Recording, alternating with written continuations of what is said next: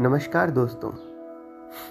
आज हम बात करेंगे आज़ादी के वर्ष उन्नीस के दौरान घटित घटनाक्रम पर रचित एक पुस्तक, आज़ादी आधी रात को। यह पुस्तक डोमिनिक लेपियर के द्वारा लिखित है और इसमें उस वर्ष हुई सांप्रदायिक घटनाओं से संबंधित समस्त वर्णन दिया गया है।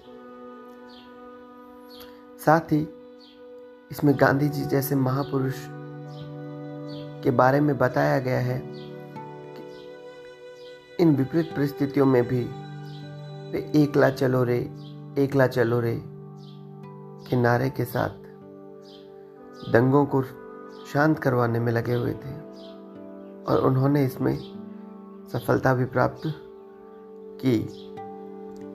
लेकिन वे एक स्थान पे अगर दंगों को रोक पाते तो दंगे कहीं और शुरू हो जाते। और अंततः इन विपरीत परिस्थितियों में गांधी जी जैसे व्यक्ति को भी जो विभाजन के घोर विरोधी थे, उन्हें विभाजन को स्वीकार करना पड़ा।